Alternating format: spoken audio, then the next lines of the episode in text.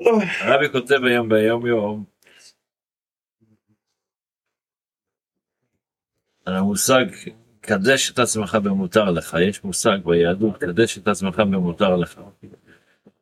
אז הרבי כותב שהדברים המותרים, אם בן אדם עושה אותם להנאתו, הרי הם רע גמור. זה, זה לא הופך בגלל שהם מותר, אצל חסידים לא כל דבר שמותר צריך. אז אם אני עושה דבר, מותר לך לעשות ככה. אבל אתה עשית את זה ל...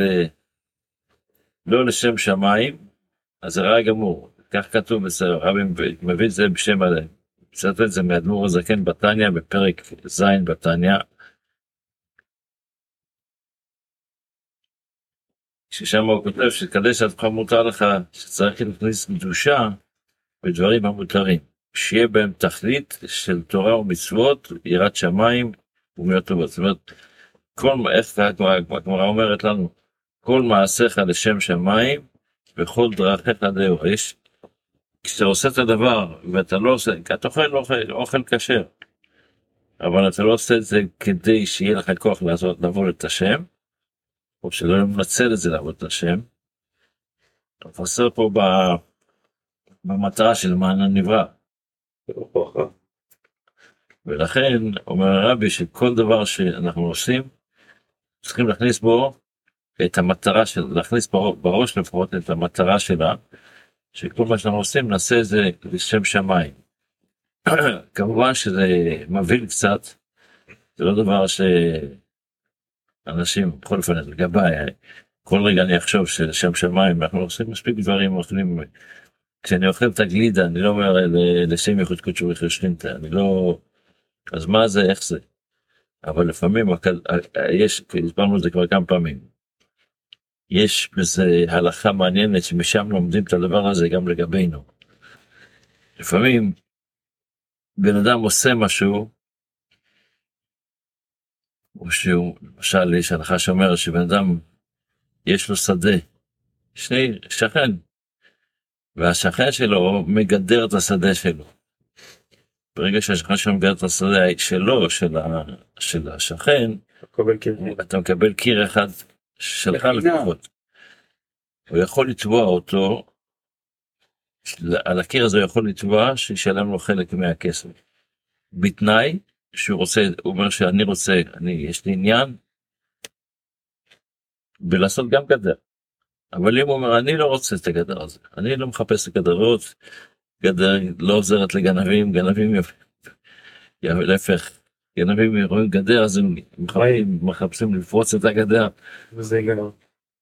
אז הוא לא רוצה אי אפשר לחייב אותו.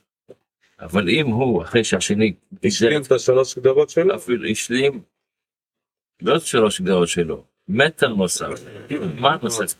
חצי נוסף חצי מטר נוסף בגדר הוא שם עושה עוד קצת הוא יראה שכן גדר כן עושה לו חשיבות אפשר לחייב. זאת אומרת במילים אחרות אם אנחנו עושים את זה פעם לפעם חושבים על הקדוש ברוך הוא. חסידים אומרים מגיע לך אוכל תחכה שם אל, אל תאכל מיד תן דקה תן ככה. אחרי זה תעשה ברכה תחשוב קצת על האוכל קצת, לא, לא רק ישר תכניס לפה. זאת אומרת אתה אני עושה את זה עם קצת מחשבה לכבוד לקדוש ברוך הוא זה כדי ש... ויש הרבה מאוד נושאים כאלה. וגם אם אני לא עושה אני גם מקדש לפעמים בן אדם בזה שהוא לא אוכל. אחד לא אוכל עושה מצוות לא תעשה. הוא עושה לשם שמיים כן זה גם לשם שמיים. הכוונה יכול להיות גם בלא לעשות אני אוכל לא אוכל את האוכל הזה כי זה לא כשר בשבילי זה לא מספיק מודר בשבילי. זה עצמו זה נקרא להכניס קדושה באוכל. בספר המצוות לומדים את אותה מצווה שלמדנו כבר אתמול לגבי כהנים שאסור להם להיטמא רק לשישה כהן פשוט כהן רגיל לא כהן כהן גדול אסור להיטמא לאף אחד אבל כהן אסור להיטמא לשישה לאבא אח אחות ובן ובת. אז זה בספר המצוות אנחנו עושים על אותה מצווה אז כשקורה כזה מקרה אנחנו חוזרים אנחנו עוברים ליד החזקה אלה שלומדים שלושה פרקים ליום ושם זה בהלכות אבלות, או יש מצווה שלומדים, מצווה תעשה לדבר, שלדבריהם, איך שאלון אמר, יש מצווה מדרבנן ומדאורייתא, שהבין, צריך להבחין ביניהם, שזה לבקר חולים, לנחם אבלים, להוציא את המת, להכניס את הכלה, הכנסת כלה, ללמוד את האורחים ולעסוק בקצורכי קבורה, ולשאת את על הכתף את המת, וללכת לפניו, ולסבוד בו, ולחפור את הקבר, ולקבור אותו, וכן לשמח חתן וכלה ולסעדם בכל צורכיהם. אבל אלה הם גמילות חסדים שבגופו שאין להם שיעור, למרות שזה רק דברי סיפורים, זה לא, לא כתוב בתורה, רשימה של המצוות האלה. אבל הם, הם מצוות שאין עליהם, שאין להם כי אמרנו בתפילה, בתחילת התפילה את הדבר הזה. כל פוקר, אין עליהם מה? יש למצוות בתפילה, אלה דברים שאין להם שיעור. אין להם שיעור? אין להם שיעור כמה אתה צריך לעשות. אה, אה. להניח תפילין, אתה מניח תפילין, יש לך שיעור, הנחת תפילין, אמרת שמע ישראל בסדר, יצאת לחובת תפילין. ופה אתה יכול לעזור ולעזור ולעזור ולעזור כמה, כמה שאתה יכול. בהלכה הבאה, אף על פי שכל המצוות האלה הם מדבריהם, מדברי סופרים, הרי הם בכלל ואהבת לרעך כמוך מדורייתא. יש מצווה בדורייתא, זה מין תולדה של, של ואהבת לרעך כמוך. כל הדברים שאתה רוצה שיעשו אותך, אותם לך, אחרים, עשה אותה, אותם לאחיך בתורה ובמצוות. לפחות שני הלכות מספר המצוות או מיד החזקה שקשורות לספר המצוות. בתפילה אנחנו בקווה, בקטע של קווה, אנחנו צריך ללכת ולחזור בקטע הזה. אז אחד הדברים המעניינים, אחרי שלמדנו קצת על המילים, על הקטע הראשון, קבל השם חזק במצלבך, אין קדוש כאשר מותנו, הסברנו קצת מאיפה זה מגיע. אז יש אחרי זה את הקטע, אין כאלוקינו, אין כאדוננו, אין כמלכנו, אין כמושענו. אנחנו מצהירים, אין כאלוקינו, אין כאדוננו, אין כמלכנו, אנחנו יודעים מי זה. לא, אחרי זה אנחנו שואלים מי. אז זהו, אז השאלה אם אתה כבר אמרת, הצהרת שאין, אז איך אתה מצהיר אחרי זה מי? צריך להיות הפוך, היה צריך קודם מי, אחרי זה אוקיי, אין. פה הולך הפוך.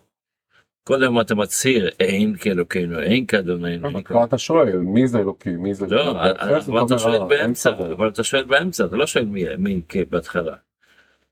מי כאלוקינו, מי כאדוננו, אז יש את ההסבר הפשוט, זה לא הסבר, אבל יש כאלה שאומרים שאם רואים דבר מעניין, שמתחילים אין כאלוקינו, אין כאדוננו, אין כאלוקינו כמו שהיינו, ואחרי זה מי כאלוקינו, ואחרי זה נודה לאלוקינו. אז זה ראשי תיבות, אין זה א',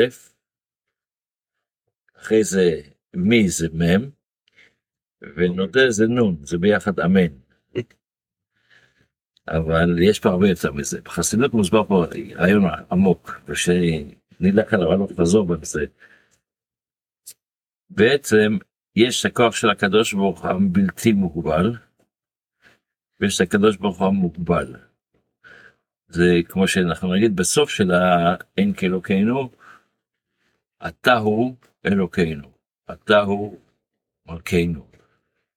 אתה והוא זה, זה שני מושגים שונים, אתה זה עכשיו, נוכח, והוא זה נעלם. אז זאת אומרת שניהם. כי בעצם בכל דבר יש, אתה יודע, ובעצם מה שאתה יודע אתה לא יודע. אז לכן אומרים בתחילה אין כאלוקינו, כי אתה חושב שאתה יודע, אין כאלוקינו, אין כאדונינו, ובסוף תדע לך מי כאלוקינו, מי כאדונינו, בעצם אתה לא יודע. לכן זה הולך הסדר הזה, קודם אין כאלוקינו, אחרי זה מי כאלוקינו. כדי שתדע בדיוק, שאתה יודע ולא יודע. גם כשאתה חושב שאתה יודע, בעצם כל מה שאתה יודע, אתה יודע שאתה לא יודע. שיהיה לנו יום טוב, שנדע את זה, שאנחנו יודעים שלא יודעים. יהיה לנו יום גדוש בשורות טובות. אמן, אמן, בשורות טובות וכל טוב. יום שנזכור בו את החוויה של השואה. נזכיר לגבולה מיד.